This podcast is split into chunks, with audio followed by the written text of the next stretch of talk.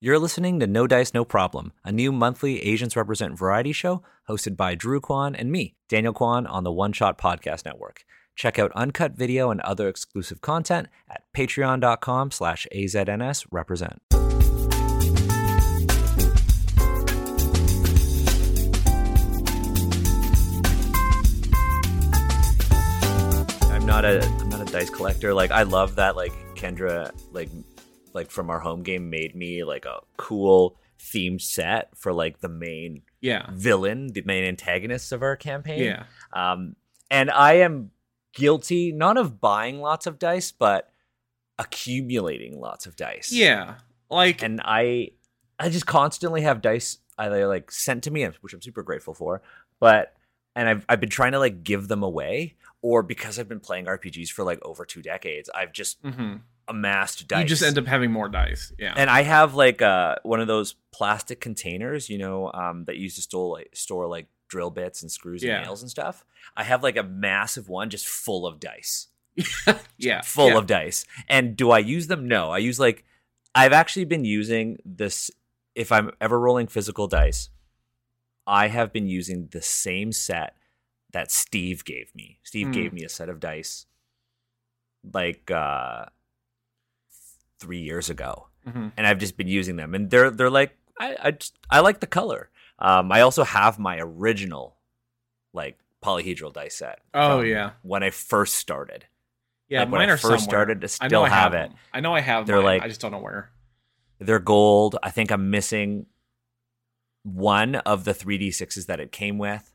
I remember where I first got it, at the Silver Snail. It's like this comic shop in Toronto. It's like one of the most iconic comic shops in Toronto. They've had 3 locations now, and they get progressively shittier. Oh, nice. Nice. But the original one was this, Queen Street is like a shopping street in Toronto, in like downtown. And the original one had this beautiful sort of like muraled facade with this old school like light bulb trimmed Silver Snail Comics light sign, and then you went in and they had these giant statues of superheroes.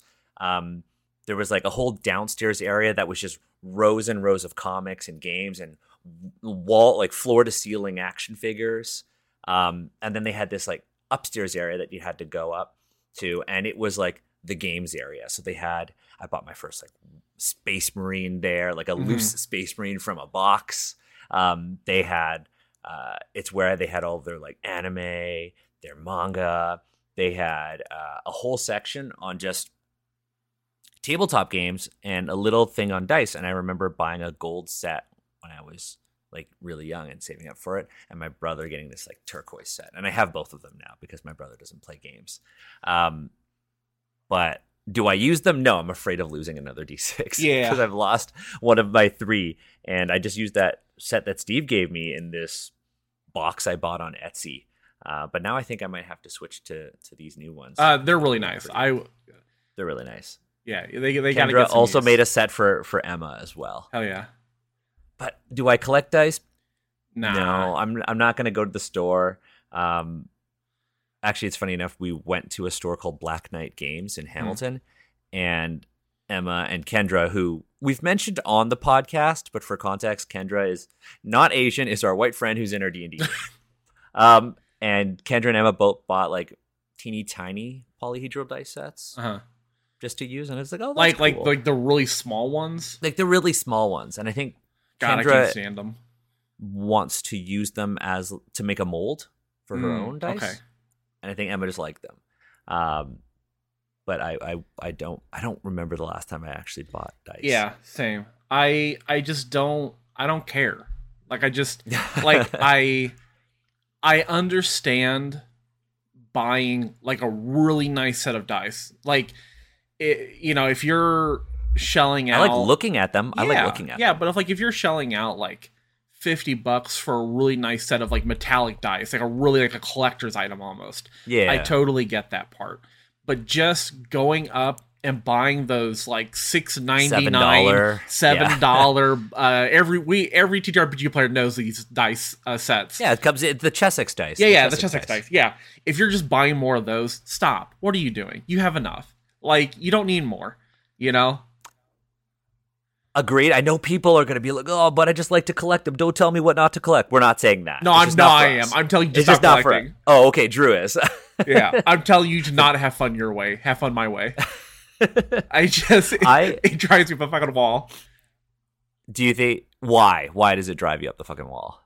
I just look around the shop and I see so many things that you could use that money to buy. That is more useful for the purposes of D&D or Drew is not only telling you to have fun his way, but also to spend money his way. I'm just saying, like, you know, go buy BattleTech or something. Buy a $7 Chessex dice set, or buy a $7 mini that you can use in your home games. Right? Like, it just okay. You know, you don't need more dice, but you might need. Some ghouls in your games. No, because you can get more use out of the minis, right? Oh, so it's a value thing. Yeah. Is it a value thing? I guess you aren't going to use the dice every single time. Yeah, but like, yeah, it's like when for those who don't know, I am on a quest to own all of the D&D big, like, adult dragon minis. That they have out right now, and I have 9 out of 10. The only one I'm missing is the brass one. And so my friends clapped back at me, and they were like, well, you know, you're buying all these minis, like, you know, you're buying, like, these dragon minis. Don't hate us on buying dice. And I was like, what dragons. Are you going to appreciate more? The fact that I bought another set of shitty $7 dice, or that I plopped down a dragon mini that's the exact thing that you're fighting? Like, what? There's a difference in value being brought to the table. Like, this is the most Asian conversation ever. Listen, I don't understand. You know, like I said, and like it's fair. I see the value of getting like a collector's edition of dice, or like what is their name? Like handmade dice. There's the Yaniir. Yeah, like I would love. Oh my god, I drop money on that. Yeah, again, their dice is incredible. I understand the value of that, but like. My issue is not against all dice or like... Is it the quality? It's about quality. Or it's about rarity, you know? That's fair. I have enough cheap dice. And this is not some weird, like, you know, classist, like, bourgeoisie, like, shitting on Daniel people who don't have the money. Like, and the dice elites. Listen, there's nothing wrong with Chessex dice.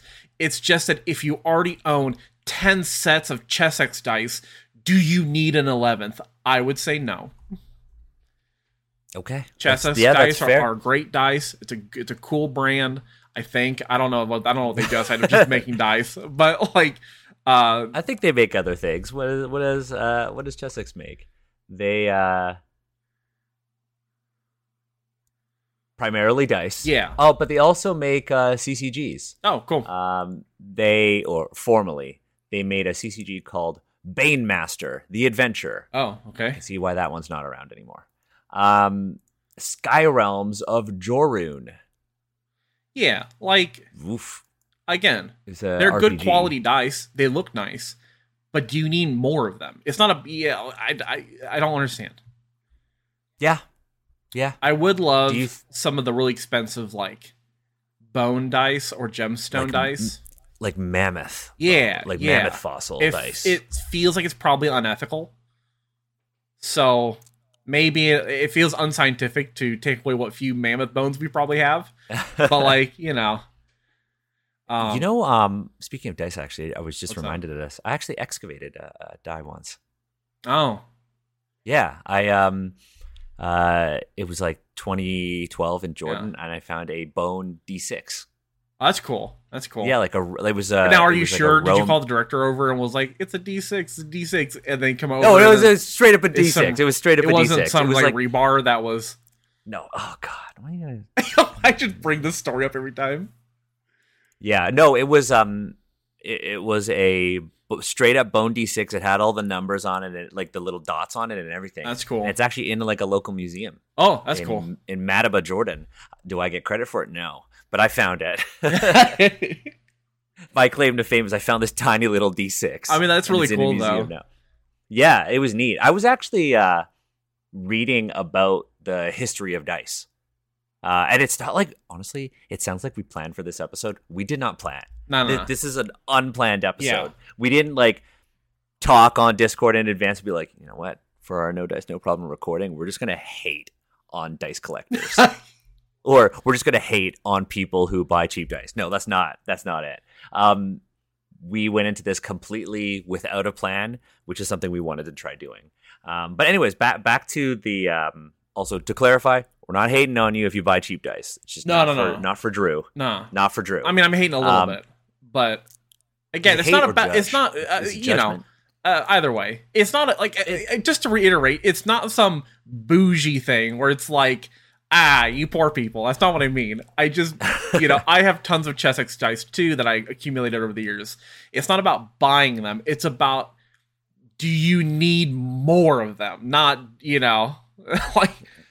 If this is a Daniel and Drew become your Asian dads. I think it is a very typical tradition for most players in DMs that their first dice are often Chessex dice, and that is a-okay. Mm-hmm. But once you start hitting double digits amounts of sets, I don't think you need to continue. I'm all for more people buying dice from indie manufacturers. Yes, I agree. That becomes a bit different. Yeah, I'm all for that. Like I think the most I've ever spent on a die was I bought a handmade D20 from a friend of the podcast, Lemmy of Lucky Hand Dice. I think they're on like an extended hiatus. I bought like a handmade D20 and it was like $25. Mm-hmm. That's the most I've ever spent on a single die. And I know that's not that much. Like we were talking about Yaniir's dice and I'm like, I can't even fathom how much those are. Yeah. I'm just, I do the mental calculations of like, okay, you just bought 10 sets of dice. That's like $70 to $80, or you could buy the mini of the Demon Lord Dweeblex, the ooze one, or like a new, you know, save up for a handmade set or buy some cool RPGs. I'm just saying, there's better things out there. You could start getting into like Star Wars X-Wing, you know, for that money. You get into Star Wars X-Wing. I've been thinking about it. I've really been thinking about getting into some of the Star Wars tabletop games. You need to have like a community to I don't have anyone around me. Yeah, that's the barrier. I mean, the FLGSs have people that play them, but those are strangers and nerds, and I don't want to associate with them. I'm a real hater today. Yeah, of my own kind. And we've like put off recording this episode because you were like, I'm worn down. Let's record when we're in a good mood. And we started. You're just like, fuck Chessex. Yeah, I have the emotional energy to hate again. Yeah. So is this episode now called Daniel and Drew Go to War with Chessex? Drew and Daniel hate. The end. Drew and Daniel hate Chessex. Let's just know. We can't do that. Sponsor us. Can you imagine? Chessex reaches out and is like, we'd like to sponsor the Asians Represent podcast. Absolutely. But we heard that you can't have double digit number of sets, so we're gonna send you 9. Listen, have you guys heard? It's an incredible value. $6.99 usually in a lot of stores. Chessex gives you a full range of dice, any particular pattern or color you could possibly think of. There's always tons and tons of choices at the tables. Honestly, a great value. I would highly recommend getting them while you can because they're running out. They're not running out, but.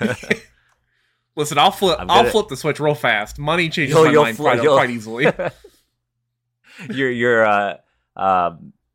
Ooh.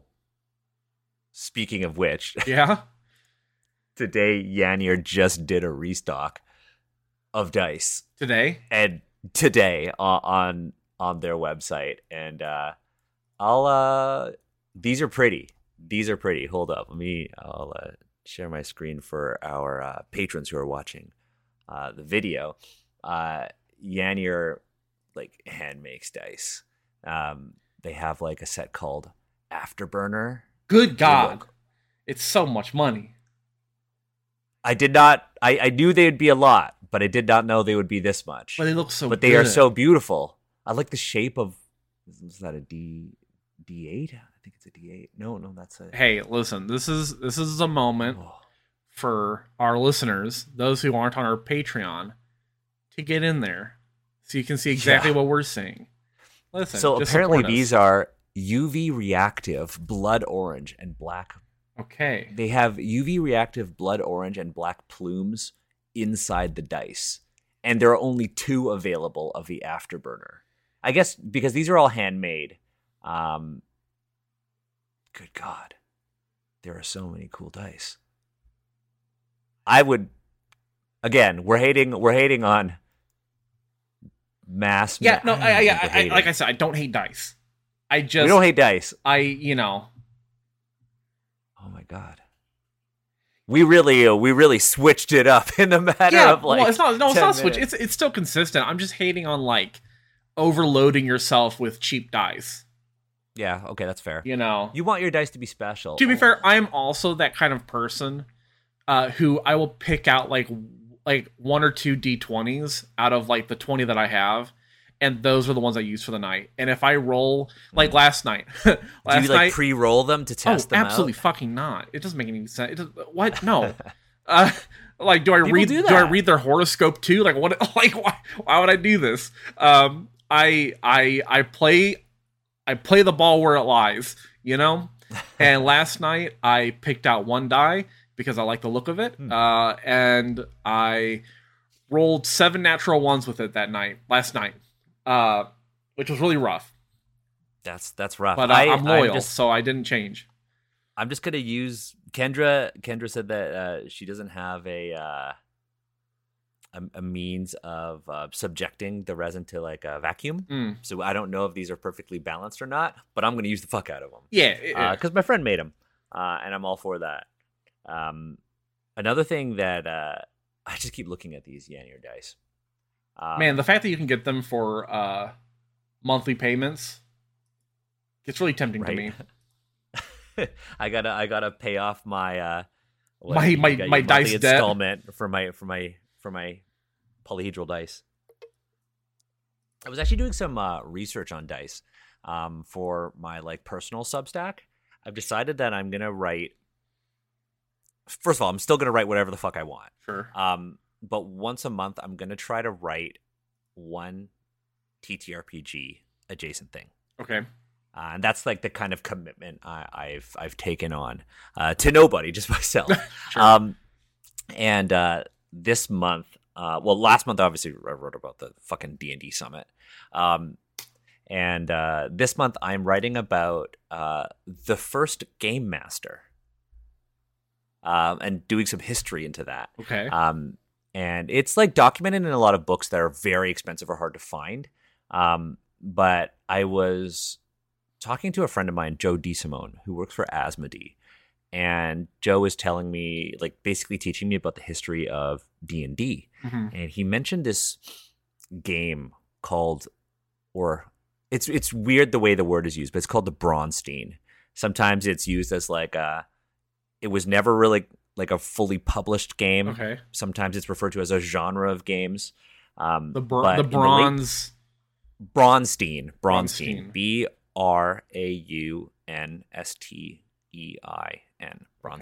Meaning brownstone in German.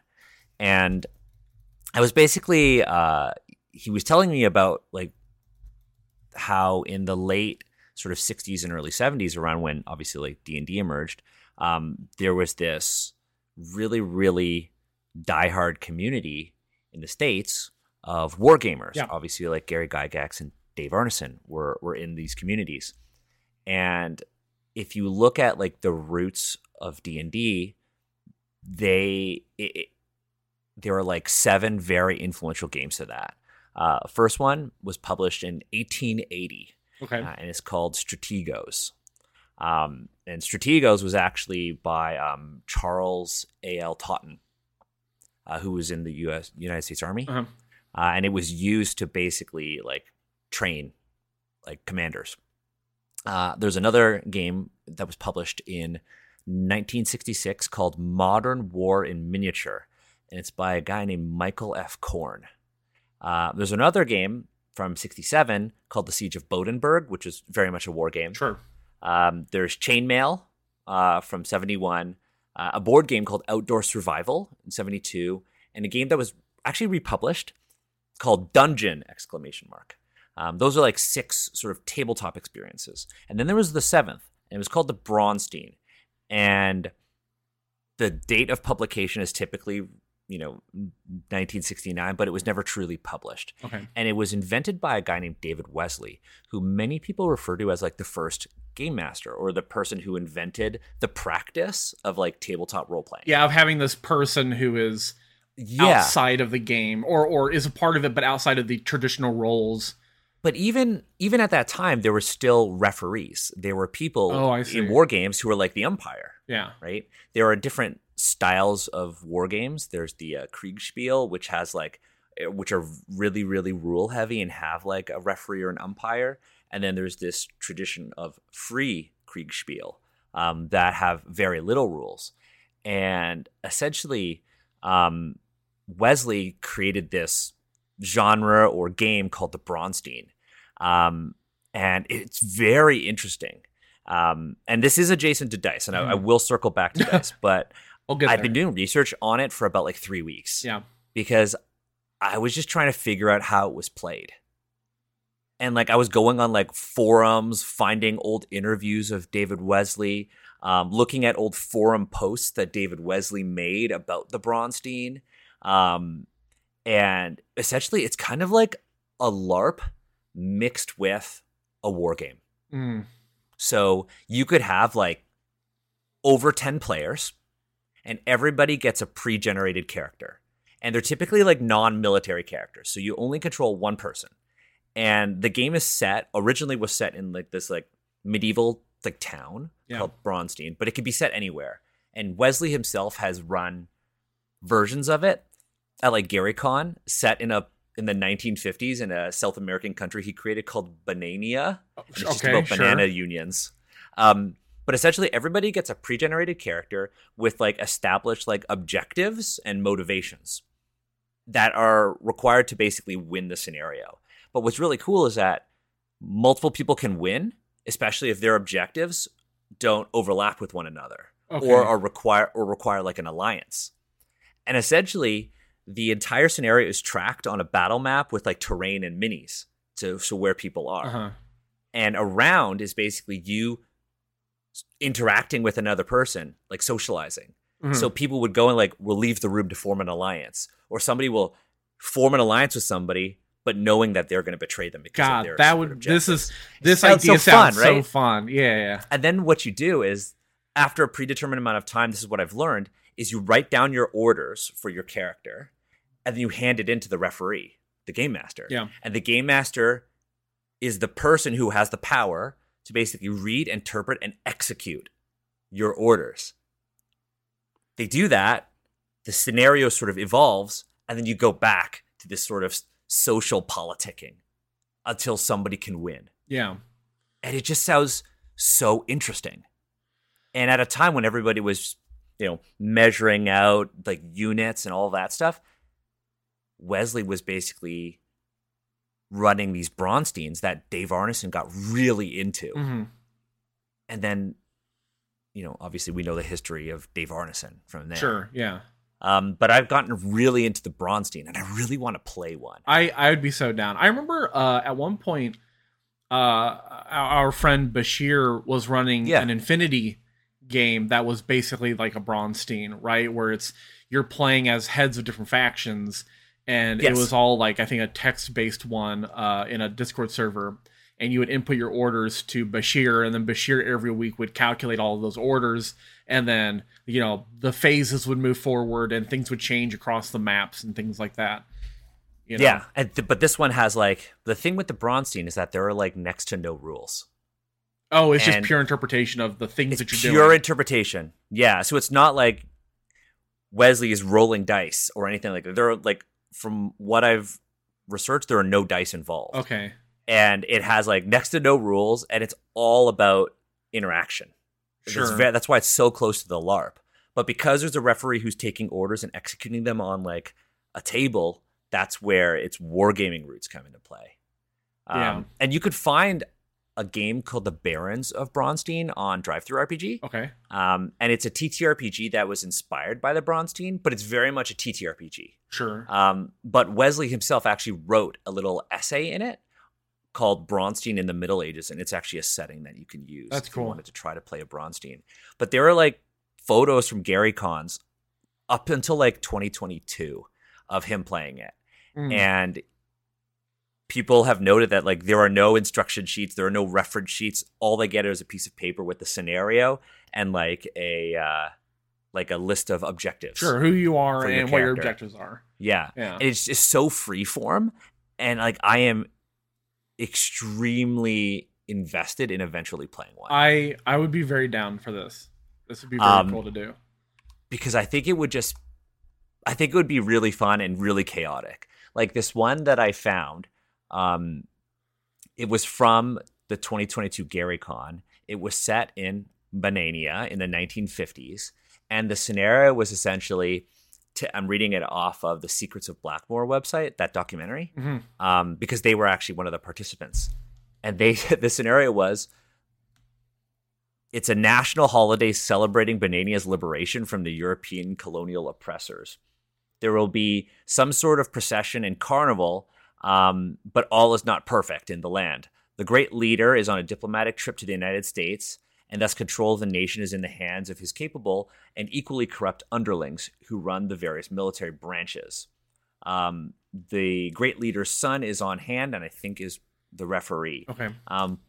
But everybody takes the form of like government officials or like labor officials, and I guess the person who was participating played, I think, the head of the banana pickers union.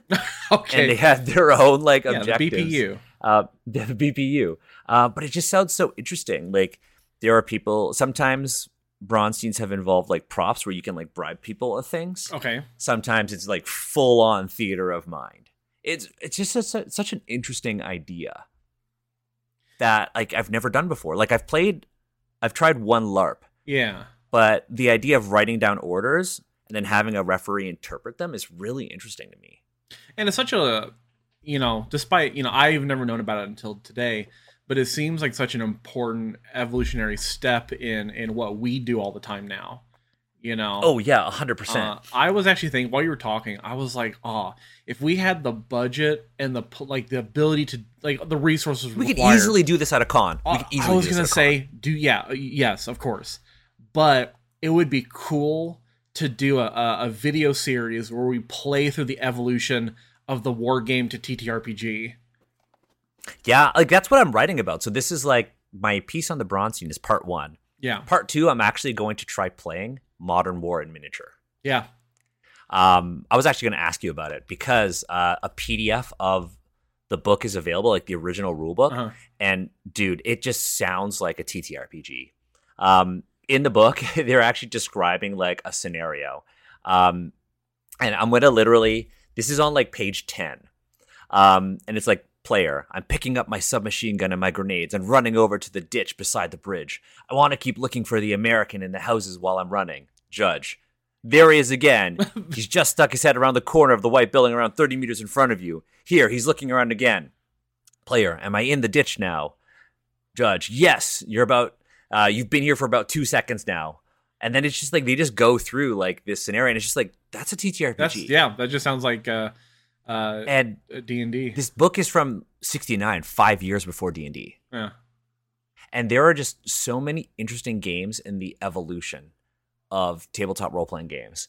There is another game that I've been meaning to play, but I don't think we could ever do it, like just you and I, because sure. I think we'd have to live in the exact same... We'd have to do it in person. Yeah. But in... Dragon Magazine in 1987, first of all, Dragon Magazine, they used to publish like a lot of stuff, and it wasn't just D&D. And there was a game that called Clayorama. Okay. And it was literally about making your own sort of like creature out of like Play-Doh. Oh, that's fun. Fighting. Hell yeah. Fighting. But it's really funny. I don't know if I'd ever really like play it on Asians Represent. It's something I'm fascinated about. But Clayorama was actually originally created by David Cook, who is like the primary author of Oriental Adventures. Ah, what a guy. So I don't think we could even do that. Yeah. But it's something that I, as like an independent creator, am like very curious about. Same thing with just like the old magazines, like Alarums and Excursions, that were basically used to publish old RPGs. Mm-hmm. Like the first, you know how we talked about the Dread Gazebo? Oh, yeah, yeah. The Dread Gazebo was first published in Alarums and Excursions, which is an amateur press association, like sort of publication. Yeah. And this particular one, Alarums and Excursions, had like a ton of really influential game designers actually work on it. Like Robin Laws, who lives in Toronto, like Feng Shui mm-hmm. and a lot of stuff with Pelgrane Press. Like obviously like Gygax, Robin Laws, Eric Wujik, who did a lot of like Palladium stuff, not good Palladium stuff, but like known names in the industry. Really interesting stuff. So I've been curious about like looking at these old publications and kind of seeing like, kind of experiencing them for myself as somebody who was not alive when a lot of these things came out.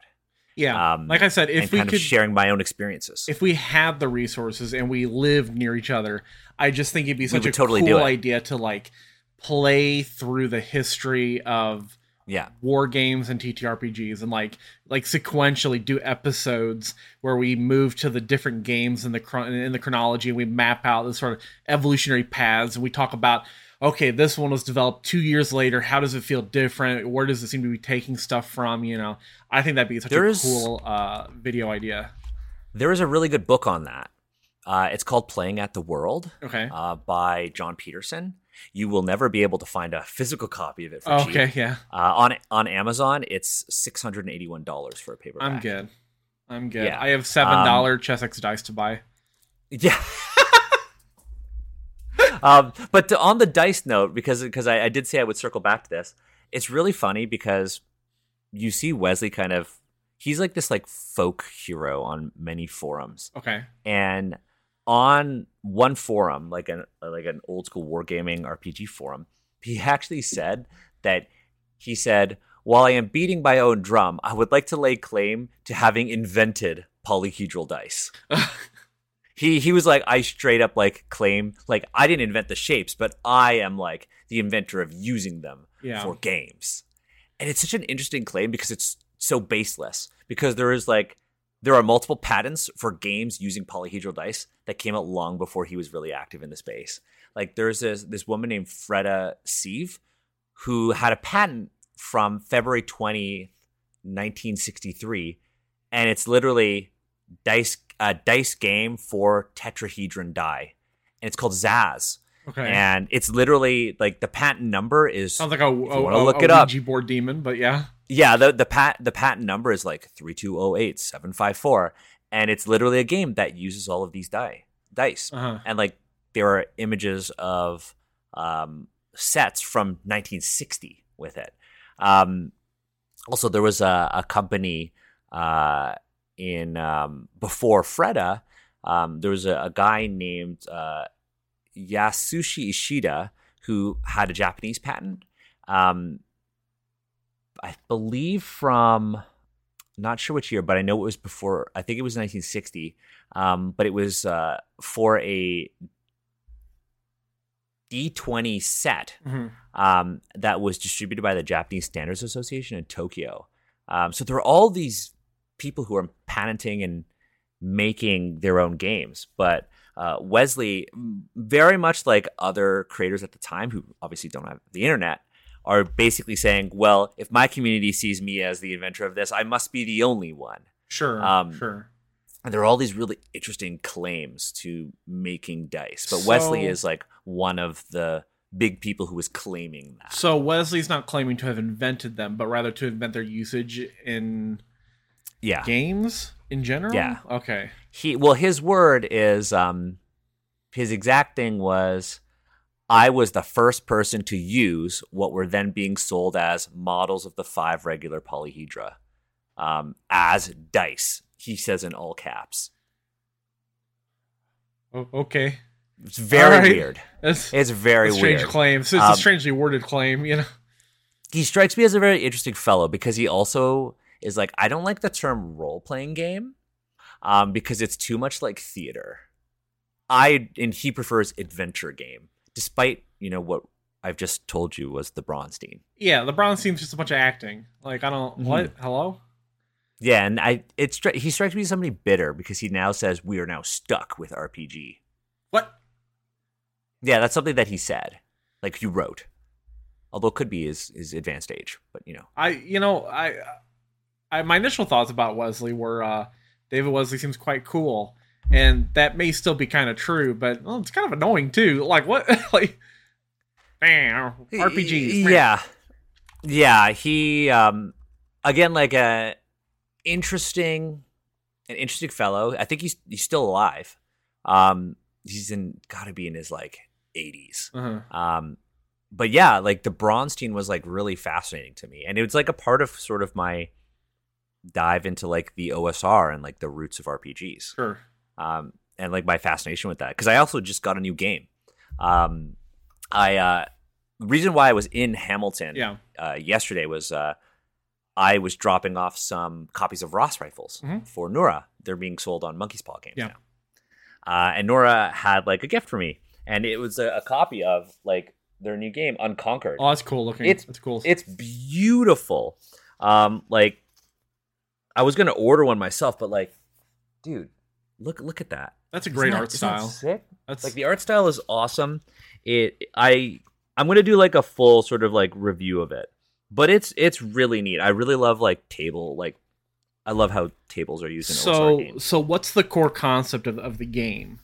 Yeah, so Unconquered is basically supposed to be a lightweight D20 plus D6 system. Okay. That really involves like GM ruling. It's very much like the Braunstein sort of free Kriegspiel style, although I know Wesely is very much against, like, I don't do free Kriegspiel. It's my own thing. Sure. That seems to be his personality. Sure, buddy. But it's essentially, I'm just looking at the Monkey's Paw website because I'm going to get around, because I just got this. But even on the back of the book, one player takes on the role of the chronicler and presents a world full of peril and wonder. The others take on the role of travelers who describe how their characters act and react within that world. We play to find out where drama and dice may lead us. And it's this really cool sort of ancient sort of world, and I see this as both like a system and toolkit. Sure. And it's like weird fic. It's very much weird fiction in its aesthetic, and I really like it.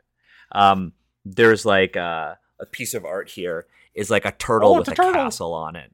Yeah, and it's just like mapping the Middle Kingdoms. The gods have. Ruled from the gods may have ruled from tower, may have shaped the outer heavens in their avaricious image, but it was from those Middle Kingdoms that they conscripted soldiers to the universal war, took resources and warred over land and sea and skies, far from the topless golden spires that they claimed as their own. And it's just enough information for you to have an idea of what the world may be. But it is not too much information where you can just add whatever you want to it. And what's really neat is that there are tables for like, hey, this is a D20 table for discoveries, or a D20 table for hazards or encounters. And it's just rules light and beautiful. And I also just love the A5 size of RPGs. Like I like this. This is easier to put on a bookshelf. Can you imagine a turtle that size making the ha sound? But it's so big, so it's yeah. And I think another thing that's cool about it is that from what it seems, you can create your own spells. Yeah.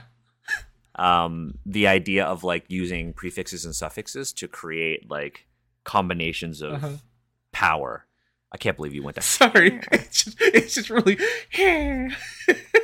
Yeah. Anyways, Nora gave me a copy of this book. I think it's awesome. I want to read through it because I am doing stuff for like Wandering Blades, and I really like this size. I honestly really like this. It's a good size book. Yeah. Yeah. I also love. the cover. That is just, that is a almost daring explosion of color. It's unusual, and I like it a lot. It's gorgeous. I'm really into it, and like, it's so good. I just want to. I don't know if this was on the podcast, but I was talking about how I really want more system agnostic settings, sure, because I just like reading like fantasy worlds. Yeah, like world building.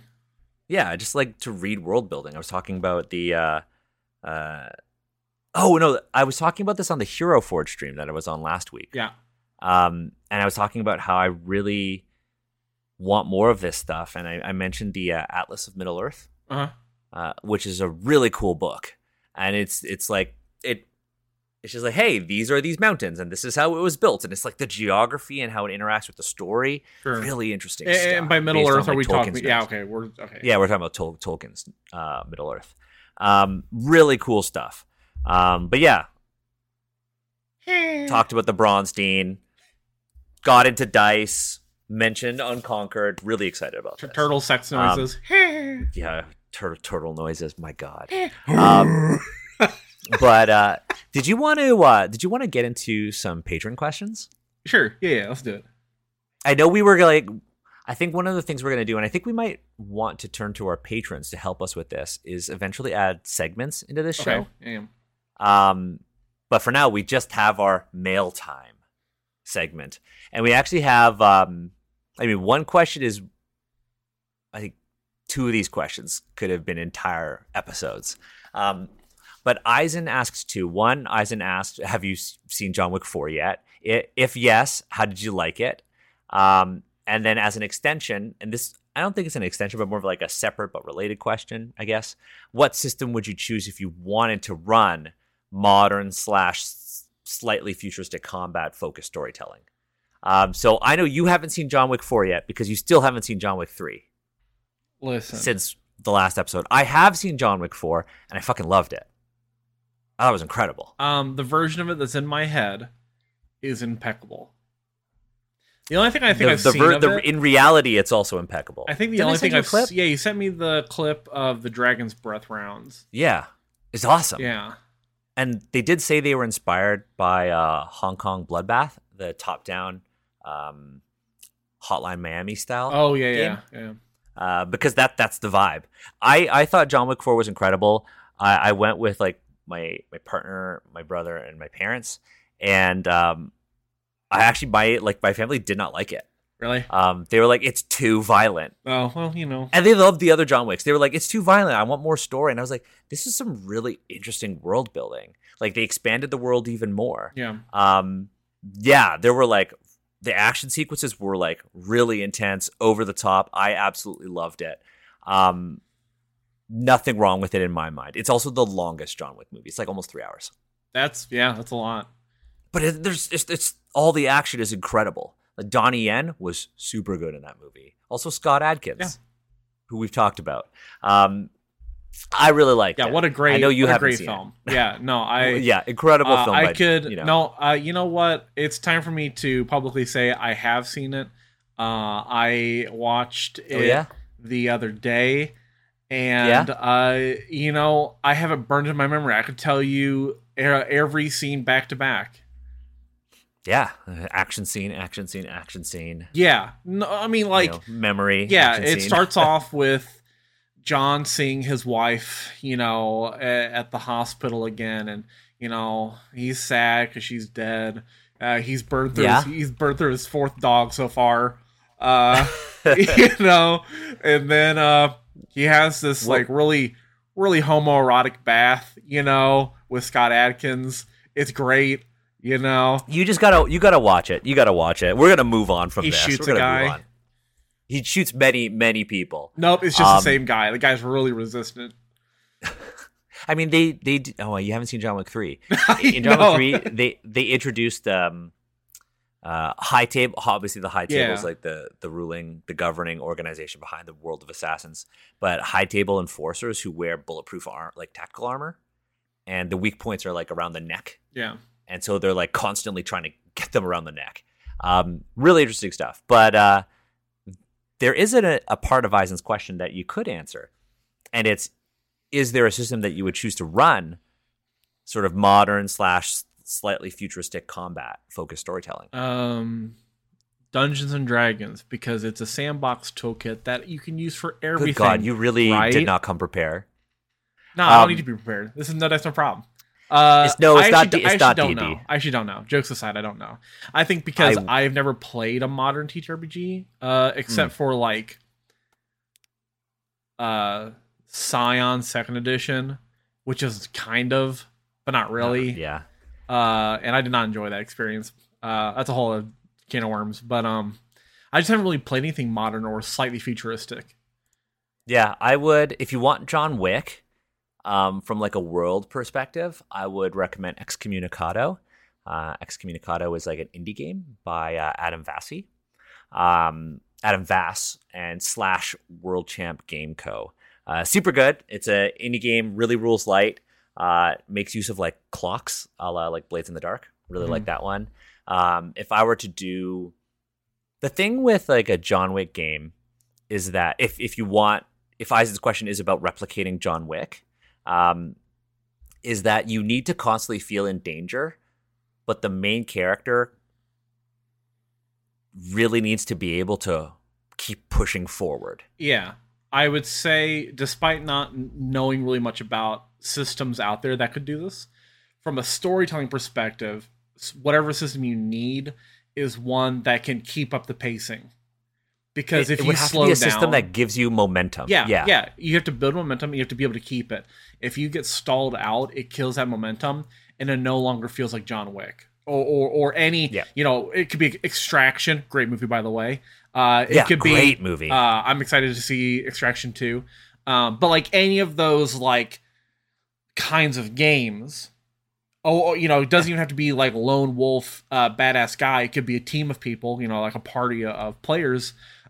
It still needs to keep up that pacing. If you have a player stall out because they're taking like 5-10 minutes to think of their turn, it's going to kill that vibe, and you're not quite having that anymore. Yeah, so I would say the game would need to have high lethality, but it would also have to give the player the ability to manage resources in a way where they can protect themselves from lethal blows, like in John Wick. Like John Wick has his bulletproof like suits, right?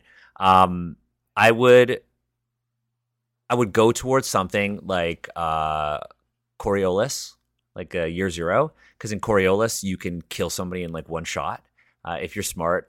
It is a die pooling system, so your chances of success, especially if you're playing as like a really competent character, are extremely high. And the more like d6s you roll, the higher the chance for like a crit. I would then add in my favorite sort of system from a game called Errant.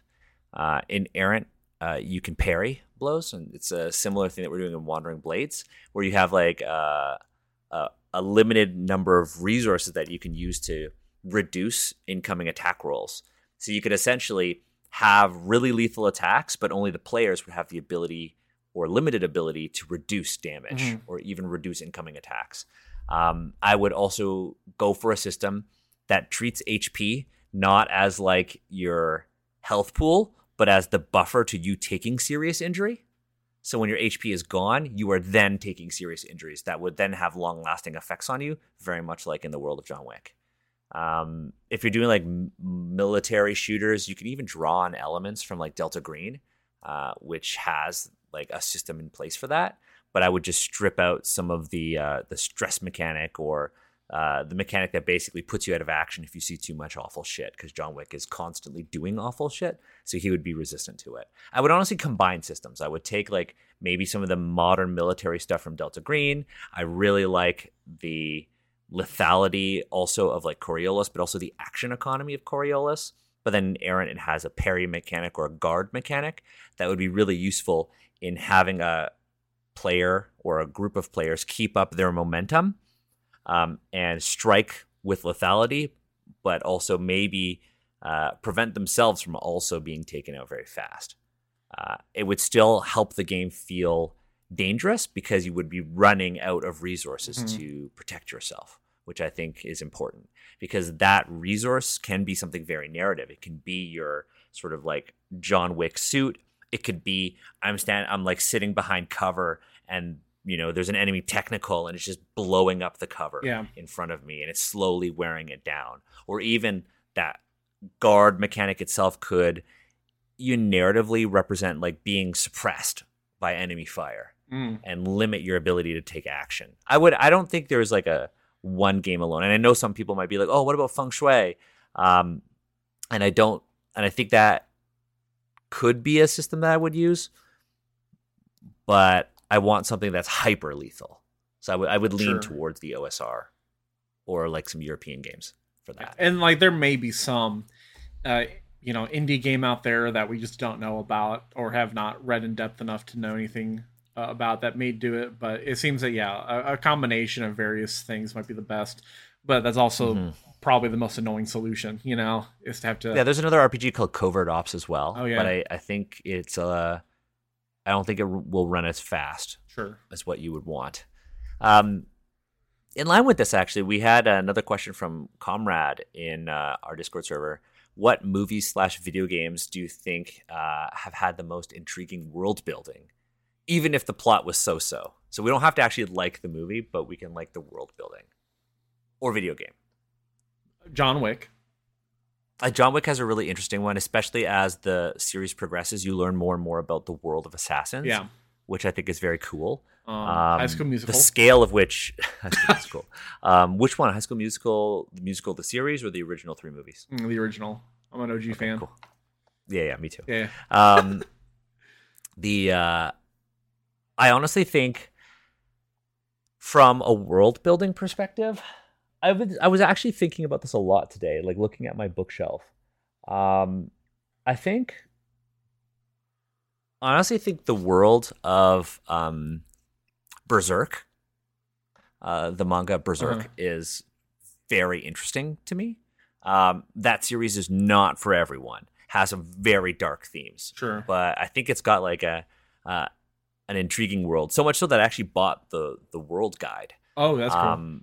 Yeah, another one is Elden Ring. Mm-hmm. I think Elden Ring has a very interesting world because it was in my first playthrough. It was like very confusing, and I was like, I just want to know more. Like, and you're constantly being fed more information, but in a very organic and also like self-led way. So I really like that. I'm trying to think of things that I remember. There was the Netflix movie Bright, which I thought the movie itself was fine. It's just a movie about racism. Yeah, but I thought that some of the concepts and some of the world building was really interesting. And my biggest gripe with that movie was similar to a lot of other people's, where the movie was fine, but it would have served better if it was a much longer form, like TV series or something. Or they could have had the space to like explore some of that. What other things? I also see Star Wars. I mean, obviously, like I love Star Wars, and I really like what they've done with sort of the non-movie content, especially around like Jedi Fallen Order and the discovery of the Zepho, and in the Darth Vader comics and some of the other Marvel comics, they are diving into other interpretations of the Force, and how in like Clone Wars, and this also appears in Fallen Order, like on Dathomir, the Witches of Dathomir. They have literal Force magic, which I think is very interesting. I was actually talking to someone about this yesterday, about like how I think Star Wars is very fascinating when you dive beyond the movies. There's some cool stuff there. I feel like I wouldn't be able to move past this segment without talking about Arcane. Of course. So for those who don't know, Arcane is my favorite. League of Legends is not my favorite thing in the world. I like it. I love it a lot. You love the show. But Arcane is my favorite TV show of all time.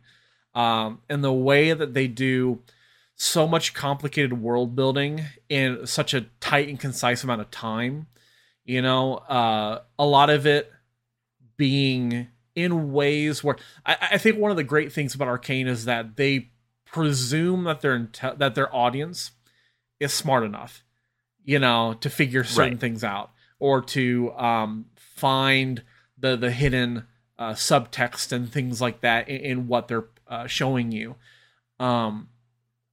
Which leads to a lot of great moments and surprises, and just the way they sort of tease out the world building in a very natural way. You know, they don't have to do these big, long expositions in order to get it out of the way. They do it naturally through just the show. That, you know, the writers for Arcane show you the world. They don't tell you about the world. They just show it absolutely. In action. As opposed to, you know, having to expose and tell you that it's interesting. They just show you what's interesting about it, which is... on top of that, the animation is really beautiful. So good. Yeah. I think I might also add... Oh, I literally just lost it. Fuck. I'll come back to it. Back to it later. But, I mean, we could do, again, like I said, we could do a whole episode on, like, what we think is very intriguing world building. Or just beautiful. Like intriguing could mean like, oh, it's complex and thought provoking, but also like, oh, I just want to spend more time here. Like Genshin Impact, I don't think has like a very complex world, but it's a beautiful one. Yeah. And I love playing the game just looking around. Yeah. I have really not progressed the main story just because I like exploring in that game. You know what's another a studio that's a really great example of showing and not telling is Studio Ghibli. Right. Oh, yeah, totally. Their films are really good at showing you the interesting parts of those worlds, not telling you about them. You know, you just naturally experience it. Not everything has to be explained. And you kind of get lost in that awe and wonder of those new places and those fantastical things. And you can love the parts of it. Like, you can still love the media they produce, without even diving into the world. Yeah. Like, you can love it to whatever degree you want, which I think is interesting. Yeah, like, I feel like similar to Arcane and similar to others, it's like the more you invest into it, into that viewing experience, the more you'll get out of it. But even just the most basic, bare bones viewing experience of, you know, casually having it on is still a great experience. Like, you'll still enjoy that, right? But the more you dive in, the better, like, the more things you'll find, the more you'll notice and whatnot. Yeah, 100%. Yeah, I still have fond memories playing League with you. League's and, like, a terrible game. Yeah, but it's a good social experience. Yeah. No, I shouldn't say it's a terrible game. It's fun. I don't know. I think the only multiplayer game I've been playing a lot of is honestly Battlefield. What a great game. Well... It is now. Yeah, that's pretty good. Yeah, it is now. But it still doesn't have the same. I don't have the same feelings about it that I do for Battlefield 4. Now that 7/8 of the lobby aren't running the advances, it's pretty good. Yeah, everybody's running the RM68 now. Yeah. But we have a couple of other not so deep questions, but still very valid. Agatha asked, "What's the best flavor of bubble tea?" And to combine with this, I'm going to combine this with the last question from Temporal Insanity was, what's your take on boba toppings like milk foam, popping boba, fresh taro? What's your take on boba toppings like milk foam? Oh, right. I paste that twice into my notes. Yeah. So, like, I guess what's your favorite flavor? And then what are your takes on toppings? I know we say bubble tea. Do you say boba or bubble tea? I will usually say... I know, like, boba's very much like a West Coast thing, and bubble tea is like an East Coast thing. Well, being from Missouri, I think people just say whatever here. I've noticed both all over the place. Both. I usually say bubble tea, personally. Okay, yeah. But my personal favorite, my go-to is roasted oolong tea, half ice, 30% sugar, and then no bubbles, no tapioca, but instead grass jelly.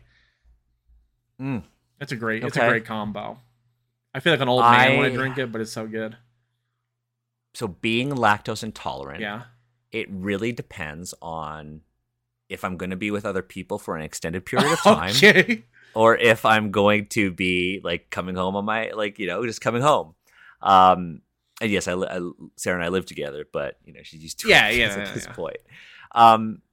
I really like brown sugar, like brown sugar milk tea. Really like that flavor. So much so that I have like popsicles of it and everything like that. I like having tapioca, but if I go for like more of like a tea, like a green tea or something like that, sure. I really like a fruity flavor. I like grass jelly, but there was this one place in Toronto that made their tapioca balls in-house. Oh, that's good. And they had a machine that made them fresh. Yeah, we have a couple around here that do that. And those are awesome. Yeah. I don't drink a lot of bubble tea. I think I have it maybe once a month. I know you have it a lot. I have it like 3 times a week at least. Yeah, I don't have it all that often. To be fair, I'm also not lactose intolerant. You can develop lactose intolerance. Just as a heads up. Okay. Just as a heads up. I'll keep that in mind. You know, in a couple of years, we do an episode, and it's just like Daniel and Drew discuss lactose intolerance, and then they refer back to this episode when you're like, I don't have that. I like. I really like coconut. I really like taro. You know, flavors. I'm really not much of a green tea person. I like honeydew. I've had honeydew. I've never bought my own. I've like tried sips of other people's. And that was pretty good. I would say a major honeydew fan, but what are some others? I had Do you like the smoothies and I've like never slush? Tried them. I've never tried them. Not into it. I get brain freeze really easily for whatever reason, and I have some of my teeth are kind of sensitive, and so like I like cold drinks. Ice cold drinks like that, like slushies, I sometimes struggle with. Would you say that it's better to buy a nice bubble tea than a set of Chessex dice because they're basically the same? What's the better value? To circle back, milk tea, like bubble tea, because you'll buy a drink because it sustains you spiritually, physically, emotionally. Your dice, they do nothing for you. They can fail you. They can fail you. Milk tea doesn't fail you unless you're lactose intolerant in that exact moment. Like it's why I can't have. Technically, is that you failing bubble tea? Oh, I'll put it back on you, Daniel. That's a good question. I feel like it's my body failing my spirit. Okay, yeah. And bubble tea. Yeah, indomitable spirit, but not but very dominable body. You know, we could also say that like maybe bubble tea is attacking me. Sure. Attacking me when I'm weak. Yeah, yeah. And in this case, I'm always weak. Yeah. Every time you drink it, it's like, you were on D&D. Yeah, you were in D&D. You don't track HP. Yeah. How do you feel about the milk foam? You lactose intolerant? I've never had it. It's bad. I've never had it. In my opinion, it's wrong. I've never had it.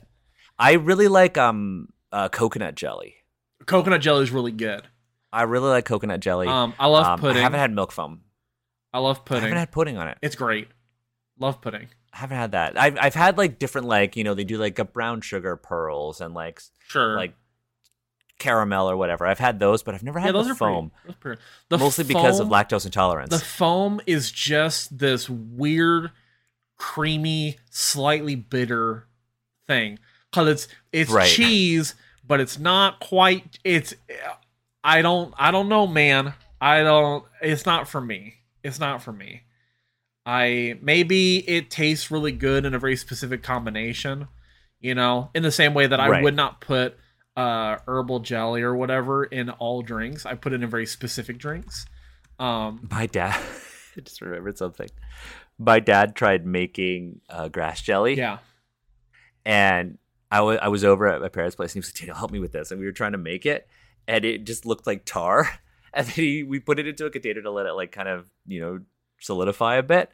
And I came back the following week. I was like, how did it turn out? And my dad was like, I poured it out, and it was a brick.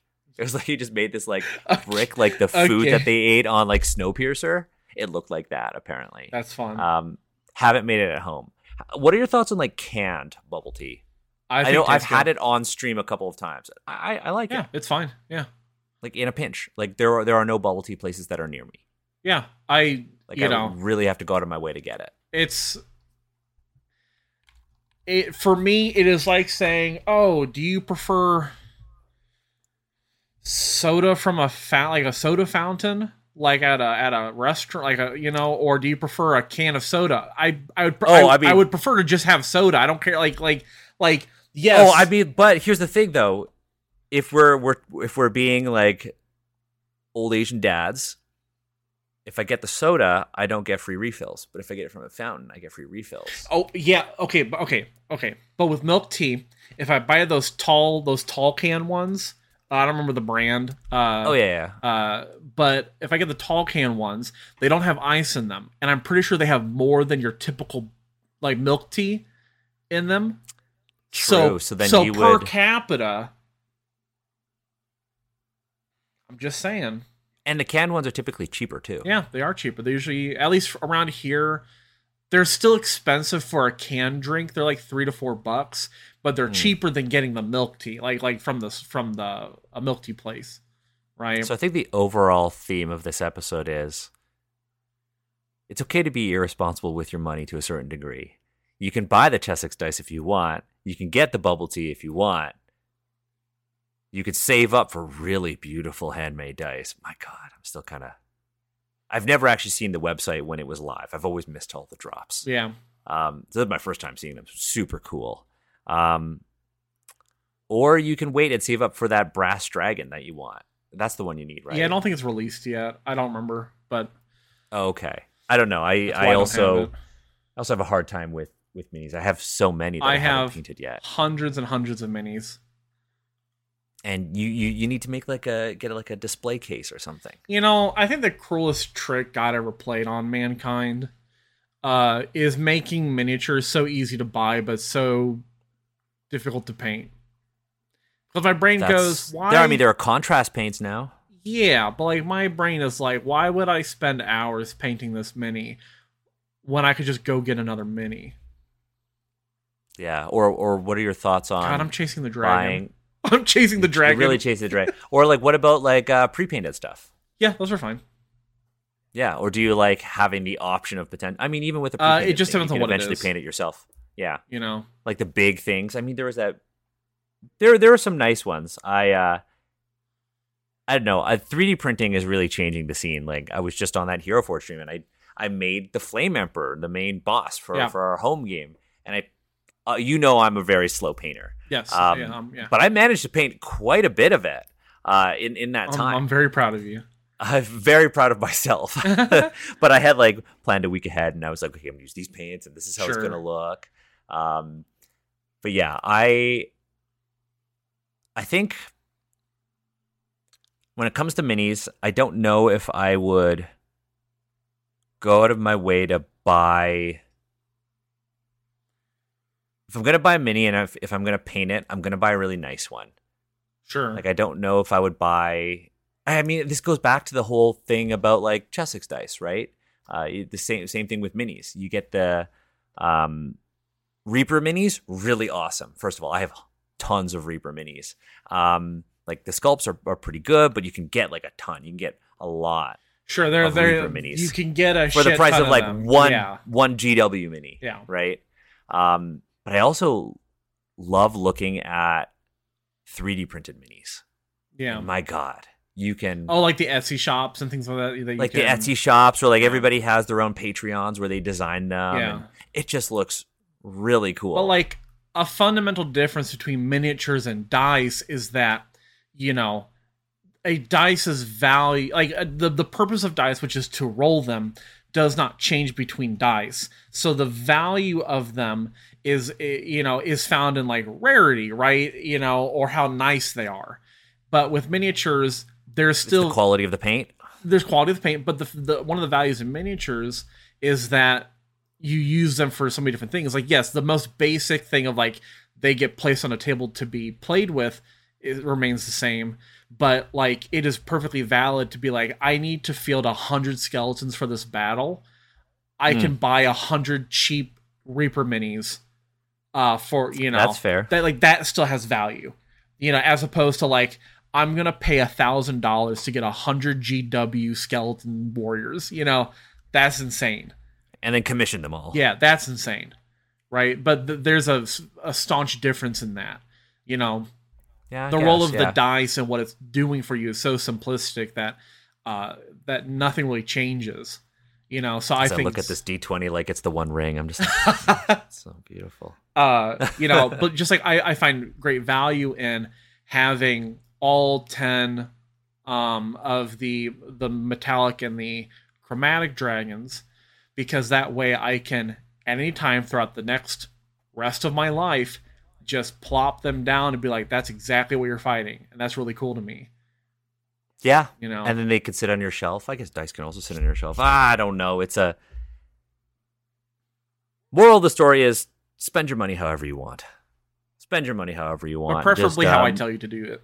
Yeah, but preferably how Drew tells you. One Asian dad is like, live your life. And the other Asian dad is like, no. Live my life. Live my life. My expectations. My God, that got real. That got real for a second there. So it is a weird contradiction because I go to Miniature Market here in St. Louis. Shout out to you guys. You guys are awesome. Sponsor us. Sponsor us, please. I go there quite often, like usually at least once a week with my friends. And I am both the person who tells them not to buy dice, but then I tell them to buy everything else because I have a decent sense of their financials. And they go, oh, but like, I don't have the money. And I'm like, you do. You just have guilt about your money. You know, you deserve this. You've worked hard for this. I do the same thing for you, Daniel, where I'm like, spend your money. You have and plenty. Like, you're not. And I'm just like, no. Your wallet will be fine with a $60 purchase. You'll be okay. I'm like, but I can wish list this on Steam and then wait for it to go on sale. I guess. Yeah, that is 100% me. That is a very accurate read on me. And I think it is a character. I think it is a character flaw also, like, you know, it prevents me from really enjoying things too, right? Yeah. Like you get that like decision paralysis when it comes to getting things. I think so. Yeah, I get it. It's fair. I think that frugality and wisdom in spending is a character strength. When it develops past that into guilt over choices, that's not good. Yeah, that's fair. You know. That said, if you are going to spend your money, always consider supporting your local game shop, indie creators like, you know, dice makers. Sure. Not everyone makes like. There are like boutique dice that are like goals, and then there are folks who make very affordable handmade dice too. Mm-hmm. I think it's also interesting. I want to try making my own dice, but I don't have the ability to get proper ventilation here because of the way our loft is set up. Sure. It's also the reason why I don't have an airbrush, which I feel like would really help me paint all my minis faster. Yeah, someday I'll get into airbrushing. I want to get much better at hand painting first. Yeah, and it's just like repetition and having like a paint station set up. For me, I'm very happy that like my current gaming, my current gaming ADHD hyperfixation, we should say, is flesh and blood. Yeah, very much enjoying it. But I do enjoy that I spent $15 on my deck, and I am very happy with it. Yeah, I need to look into it. It's very cool. I don't know I don't know what it's like to play it remotely because it is, I mean, I know there is an online tool for it, but there is no spell table for Flesh and Blood. Okay. But I mean, the game is called Flesh and Blood because they wanted to make a game that people would play in person. Sure. And it's very much a game that's designed to support like, you know, the LGS. Yeah. But I really like it. It's not for everyone. Our mutual friend Oliver and I play it, and we have this like we have an agreement, and it's like we do a quarterly analysis of how much we're enjoying the game. Uh-huh. And we're like, are we still enjoying it? Okay, $20. We could spend another $20 to upgrade our favorite deck. Okay, so we have like a fair sort of arms race and assessment of where we are in the hobby. Sure, which is. Oliver is obviously a lawyer, and you know me being frugal, so it's like it works out perfectly. But I enjoy the game. I think the world is interesting. I like that there are Asian characters. I like that they aren't rolling out a new set every 2 months. And that they're really one of the community is very, very nice because they know that the game needs to grow. And so members of the community are very welcoming to people who are getting into it. Sure. My LGS is like a very, there are two game stores within equal, like that are equidistant from my home. And one of them is like a magic shop and they're very pretentious. And I only go there occasionally because it's a destination I can walk to, and they do sell vintage RPGs. That's cool. And they sell like basically miniatures by the sprue as well, like used stuff. So I sometimes like to go there. But their magic stuff is always overpriced. Their everything there is usually very overpriced. And I went with Emma and Kendra one time, and they were very, very rude to them. So I'm like, ugh. Yeah. When I Miniature Market doesn't do like magic resales, of individuals and stuff like that. They just sell packs and boxes and stuff. Right. But they're always really nice about it all, and their prices, because they're also a distributor, with the warehouses and whatnot. Everything's either standard MSRP or they mark it down. It depends on the popularity. Like that. I think with the other store that's near me, they're very much a flesh and blood store. Oh sure. And it's in an old apothecary. Oh, that's cool. And so the owner, his wife owned the apothecary, and then she closed it down, and he took over, and has kind of kept the interior. It's a small space, but it still has the apothecary sign outside, and you kind of have to know that it's a game store. But they have a really good, probably the biggest flesh and blood community in the city, in the GTA, Greater Toronto area. Sorry, in the Grand Theft Auto. In the Grand Theft Auto. And I went in and I asked about flesh and blood because I was like, I was curious. I keep seeing the sign outside. They have this like banner in their window, and he was like, "Oh yeah, you never played?" I was like, "Yeah, I'm kind of curious." And the owner explained it to me, and he was like, "Here," and he handed me like two, what is essentially the they call it commoner, but it's like pauper. He handed me two decks. He's like, "Give it a try." That's cool. And like every time I've gone in, he's given me a deck, and I'm like, "I don't need any more. I'm buying my own stuff now."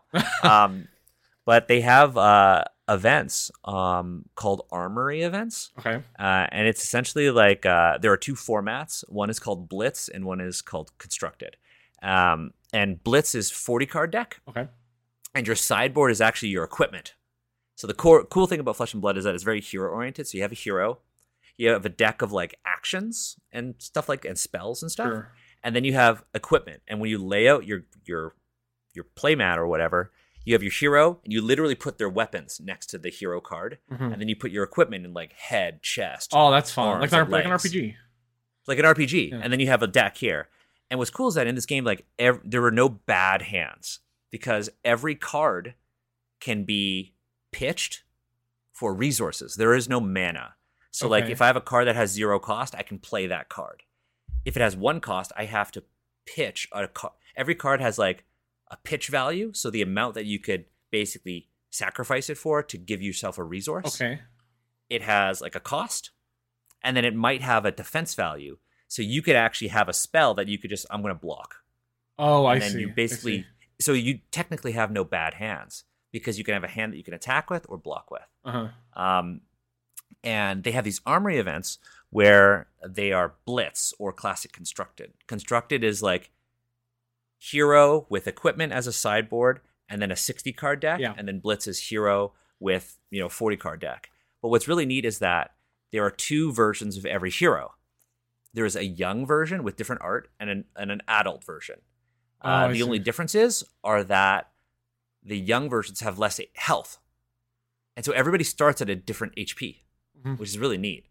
So like some characters start with, there's a new hero that they announced that's coming out, and it's like another version of an existing one. Okay. And she has 16 HP. And the one that I play with has 20 HP.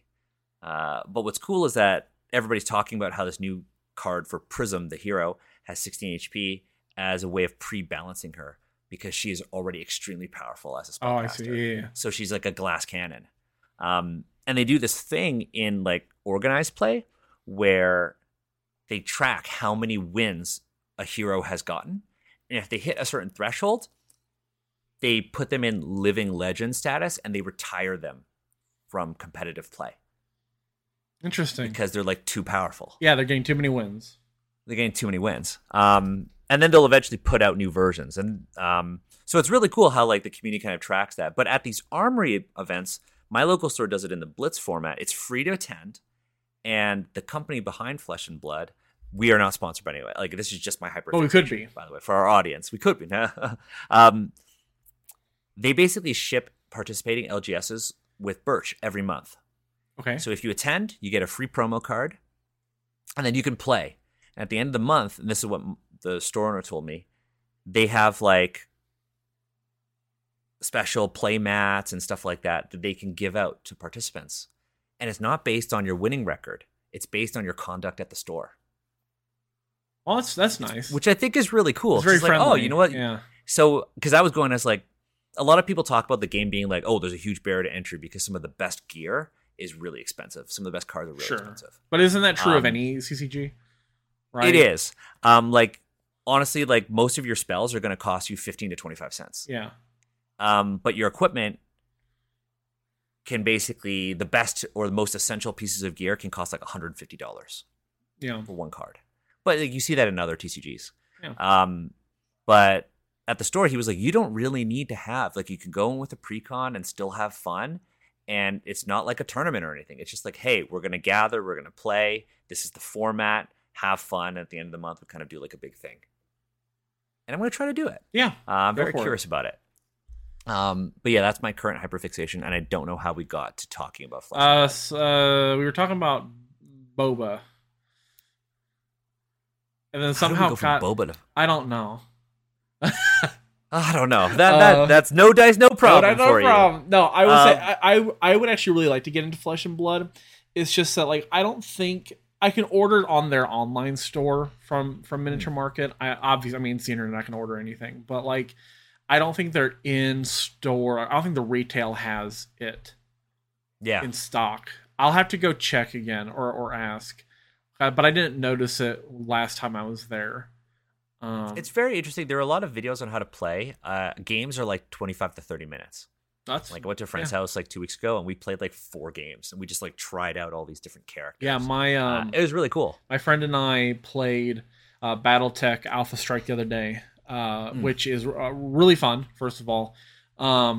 And it was nice because we played a whole game in like an hour and a half. It's a tabletop war game with a little mech warriors. And as opposed to the regular BattleTech game, which is very, very simulationist, very complicated, which, you know, took us like 6 hours to play one game. Yeah. So much faster. It was really nice. I still have to try that. It's really cool. And it's cheap to get into, pretty much. Yeah, the minis look neat, too. Yeah, they're really cool. But yeah, it's just a matter of like, how much am I going to go out to actually do this? I also like deck building, which is like a part of the fun for me. Sure. Yeah, there's none of that with... this. And I feel good playing Flesh and Blood because A, it's cheap, and B, it's not Magic right now. Yeah. Because also, like, that is like a huge mess. Like, first of all, like, fuck WotC. Like, who does that? Yeah. Like, who does that? Who sends mercenaries to go get playing cards? Like, who does that? Like, this happened at Games Workshop, and they accidentally sent the wrong mini to somebody. They painted it and leaked it, and GW was like, oh, well, I guess it's out now. Good job. The paint job's great. It just happens. Like, it just happens. Like, oh, my God, what a fucking mess. And I understand that it's so hard for people to be fans of D&D and fans of Magic because a mutual friend of ours, there are people who are professional DMs and that is their main source of income. Yeah. Like that's how they put food on their table and that's how they put a roof over their head. And so how are you to say, well, you can't play it at all? Like I don't feel morally correct going and being like, no, you can't play this game at all. Because this company is bad. Like, how am I supposed to tell somebody that? Yeah, right? Because, unfortunately for many, shifting out of WotC, in terms of content creation, would tank their ability to make money.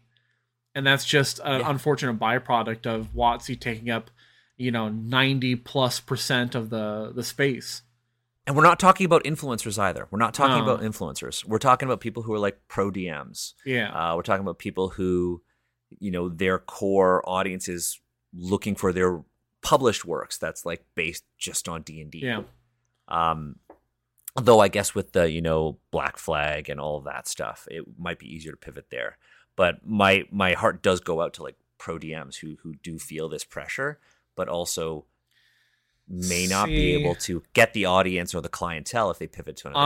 I'm worried about the whole Black Flag thing with that's Cobalt Press, right?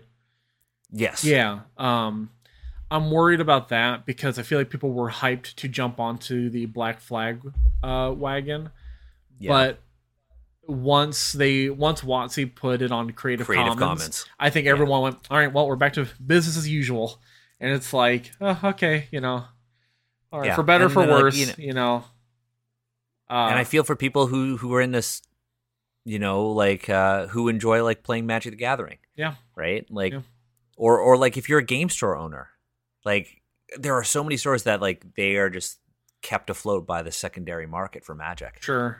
And like as like a fan, like I love playing the game. Yeah. It's a fun game. Play it weekly. Right. Just built a new deck that I'm very excited to test out. But I don't feel conflicted about my feelings of WotC because fuck WotC. Like that, what they have done is objectively bad. I know there are complex feelings about like the summit, but the summit was a PR event. In my opinion, it was like very clearly a PR event, and we talked about it on the podcast too, and how there are, of course, understandable reasons why people might go into it thinking it wasn't a PR event. But from my perspective, I went into it knowing it was a PR event, but it was a PR event that I could ask questions at, and I can ask questions unrelated to what they were talking about. But with this OGL thing, with the Pinkertons, like two objectively really bad things, and the Pinkertons is just like, that is a line. Yeah. Like I understand the OGL being like, oh, that's a business decision that like a C-suite executive kind of wanted. But the Pinkertons, that's just evil. Yeah, it's not like it was, some amount of like criminal behavior that led to a leak, or a breaking of a contract, or like dude got sent the wrong thing. Yeah, like an innocent person just ordered a product online and got sent the wrong thing, and then has weirdos show up at his doorstep, scaring him and his wife, I believe. His wife, yeah. And it's just wild to me that that's the steps that a company would take when they could have just spun it as a way to get more publicity for a thing. Yeah, and I know that there are people who good publicity. I mean, they got publicity no matter what, but. And there are going to be people who don't care at all, and they're like, cool, now I know what cards are going to be in this Aftermath set, 50 cards that are going to be in this set. Yeah. Then there are going to be people who are like, yo, this is bad. Like, there are always going to be people who are on, like, who have different degrees of how much they care. But, like, as people who, like, operate in this space, and as people who, like, engage with these products, like, this is, like, a line that Wizards has crossed that is really... there's no way you could say that it's a right thing for them to have done. Yeah. It is bad. And I have very complex feelings because it's like Magic is something that I enjoy playing because of the social thing. Like it is the game that got me out of my home. Like, cause I was afraid to leave my home because, COVID and all that. Right. Is like the first thing that I did, like in person playing Magic with people. Yeah. Like, me walking to the local shop was a way for me to kind of be outdoors and not feel like scared. And so I have really complex feelings about it because I also care about like my local shops, which is why I'm also glad that like a shop close to me is like a Flesh and Blood store. So I can go and offer my patronage to them through another game with a company that seems to be much better. Yeah. But I think it's just really hard to be like an ethical consumer. And yeah, it's always difficult trying to navigate that, especially as people who like are on a podcast and talk about this stuff. And so I guess consider this our statement, because we haven't made a statement. And I know people have asked like, oh, what do you think about it? I think it's awful. I think what they did is bad. I don't feel like I need to tweet all the time. I don't feel like I need to put my opinion out into the world, 240 characters at a time. Yeah. But what they did was bad. What they did was objectively awful. And I don't know how they come back from this. I mean, okay, I do know how they come back from this. They just keep doing what they're doing. Yeah. They just keep doing what they're doing because they're so big that they really can't fail that way. Because the general consumer really isn't going to do anything. They're still going to buy Magic. They're still going to play D&D. And there are some people who have to still play D&D. We've talked about that, and I empathize with that. And there are still stores who aren't just going to drop Magic. Can't afford to. They can't afford to. And I get that. And that's why Wizards can just keep on going. Because they know that other people need their products. Yeah. It's the same way with a lot of GW stuff, right? You know, yeah, a lot of stores rely on those products because they sell so well. And what can you do? You know, yeah, it's really tough. And I think, you know, when we are not like you and I, when we as like human beings sure. are online interacting with other people, like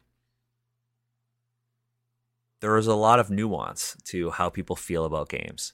And I think it's really important that we do that. When all of the Activision Blizzard stuff was happening, which... We were both really excited about Diablo. Yeah, really excited about Diablo 4, really excited about Overwatch 2 and all that stuff.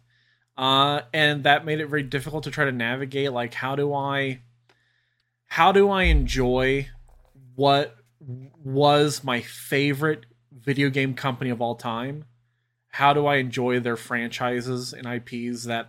are all ranked within my top 10, you know,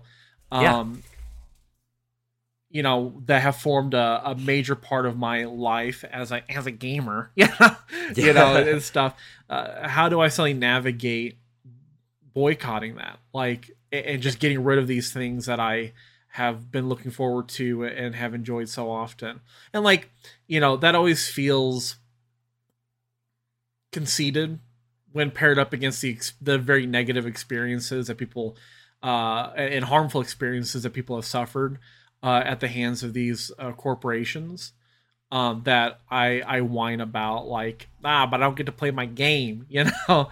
But, you know, it's, even if it's not nearly as in depth as many others, it still impacts me in a way that I have to feel deeply, you know, because I have so many core memories formed around these things, you know? Yeah, it's the same thing with like D&D Beyond, you know?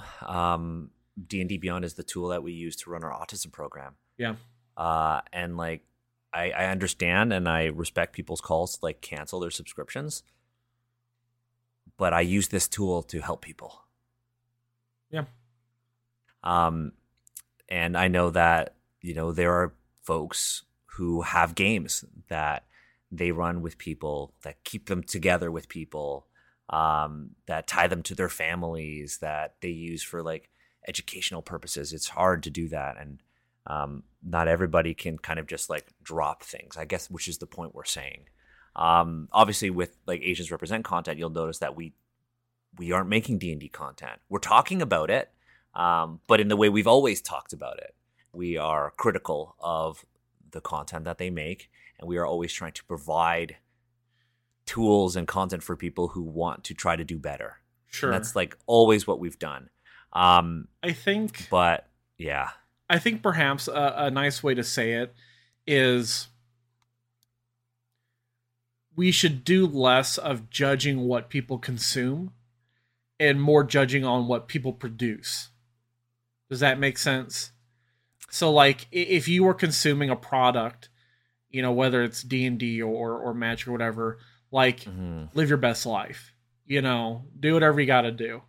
Yeah. Do no harm to others. But you know, if you are able to pivot, if you are producing something, if you're putting something into the jet stream of the economy, of not necessarily financially, but like the cultural aspect, if you are putting out content based on this stuff and you could pivot, but you choose not to, are you kind of contributing to some of the issues?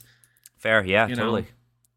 And I think we saw there was a lot of discourse on Twitter about like influencers in this, and the idea of like pivoting, or the idea of like, I'm going to stay because I know I can make a difference. Yeah.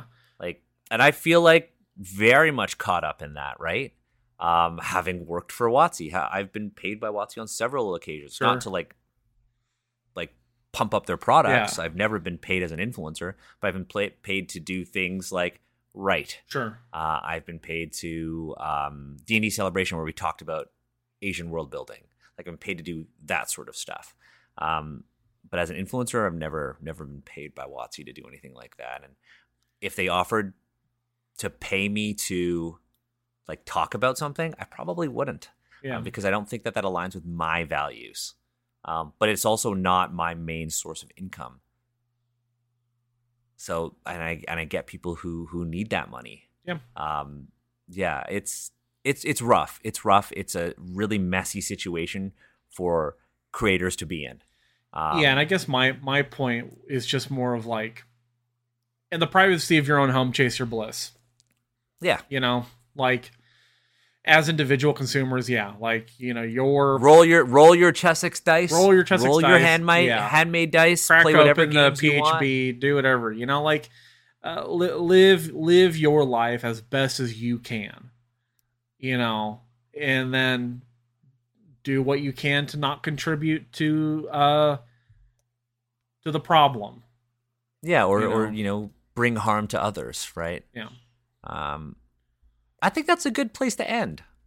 That's a good place to end this episode. I did have a thought. Yeah, what's up? As a final thought for the episode. I know we were talking about segments. I wonder if we do a segment that's just our monthly hyperfixation. I wonder. I don't know. That's my initial idea. I don't need an answer now, but we will turn to our community. I'll have to think of that. That said, God, there's got to be some sort of like. Cool. I can make an overlay for it, and we can have we can really go all out with this. Yeah, there's got to be some amount of like a funny intro song to it.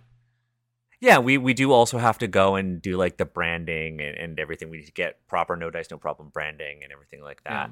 Yeah. But that said, if you folks really enjoy No Dice No Problem, and you enjoy Asians Represent, I know this is something we don't talk about a lot, and it's mostly because I don't like self-promoting, but Drew, you have told me that we need to talk about this more. Give us the money. You could say it that way. We do have a Patreon where we post extended clips from No Dice No Problem. We even have a No Dice No Problem theme song that is only on the Patreon. It's that was incredible. It's very good. It's so good. It's very good. It's very good. It was composed, arranged, produced, performed by Drew. Yeah, it's really good. It's definitely, I really love it. It's definitely not hyperfixation at 2 a.m. that I did for an hour. Yeah, and so I think it's awesome, and I know people love it. But if you really like No Dice No Problem, or you really like Asians Represent, and you want to, contribute to the show, if you want to ask questions, if you want to just be a part of our community and learn with us, you can support us on Patreon at patreon.com/AZNSrepresent. And if you are a patron for no matter how long, thank you so much for your support. We really appreciate you. We are going to be adding more to the Patreon. We are actually, Drew, this is going to be brand new news to you, but we are going to add a new tier to the Patreon. Oh, yeah. I was talking to Emma about it yesterday during our long drive to Hamilton, and we came up with the idea of adding a cultural consultation tier to the Patreon. But this isn't going to be right away. We still have to talk about how much it's going to cost, but the pitch is that you basically can get an hour of cultural consultation a month. And we're going to work with, you know, within our team and find other cultural consultants and basically. Yeah, that's not a one-person job. It's not a one-person job. Well, and besides, most cultural consultancy shouldn't be, you know, because representation is not one size fits all. We're going to be very transparent about like what can be covered. Sure. And if we match you, if you need a cultural consultant who's like outside of the core agents represent team, the money from that sort of month's sort of like tier, your subscription, basically 100% will go to that cultural consultant. And so that's why we have to talk about how much it will cost and which cultural consultants we're going to, who agree to work with us and that sort of thing. Because everybody's rates are different too. You know, but so, it's something we're looking to add maybe this summer. So, you know, at the end of the day, to sum it all up, if you support our YouTube, support our Patreon, things like that, you not only support what we do right now in terms of our mission, both for Asians Represent and No Dice No Problem and anything else we create, you support our ability to expand and do more with the platform that we have. So give us money. Do it. Do as Drew says. Instead of, for the cost of a set of Chessex dice a month, you can support Asians Represent. Yeah, there you go. It's value. It's the TTRPG version of if you just want to buy that $5 Starbucks coffee. God, there's the end. All right. Well, we'll see you folks next month on No Dice, No Problem. Who knows what we're going to talk about? We never do. But if you want to be involved in the conversation, what Drew and I talk about, you got to be a patron because patrons really steer this show. Yeah. That said, we'll see you next month. Goodbye. Bye, everyone.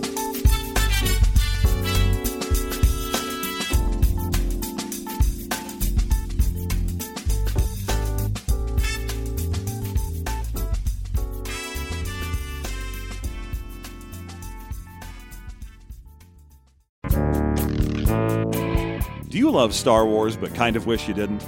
Then join us on the Expounded Universe podcast as we read through all the old Star Wars novels that took the galaxy far, far away that you know and love and turned it into a place where Han Solo can punch a giant otter and Luke Skywalker almost gets eaten by a giant gold-plated pillar of Dinty Moore beef stew. Did you like Princess Leia? Well, too bad! Now she's a space racist. Don't believe me? You'll just have to listen to find out on Expounded Universe.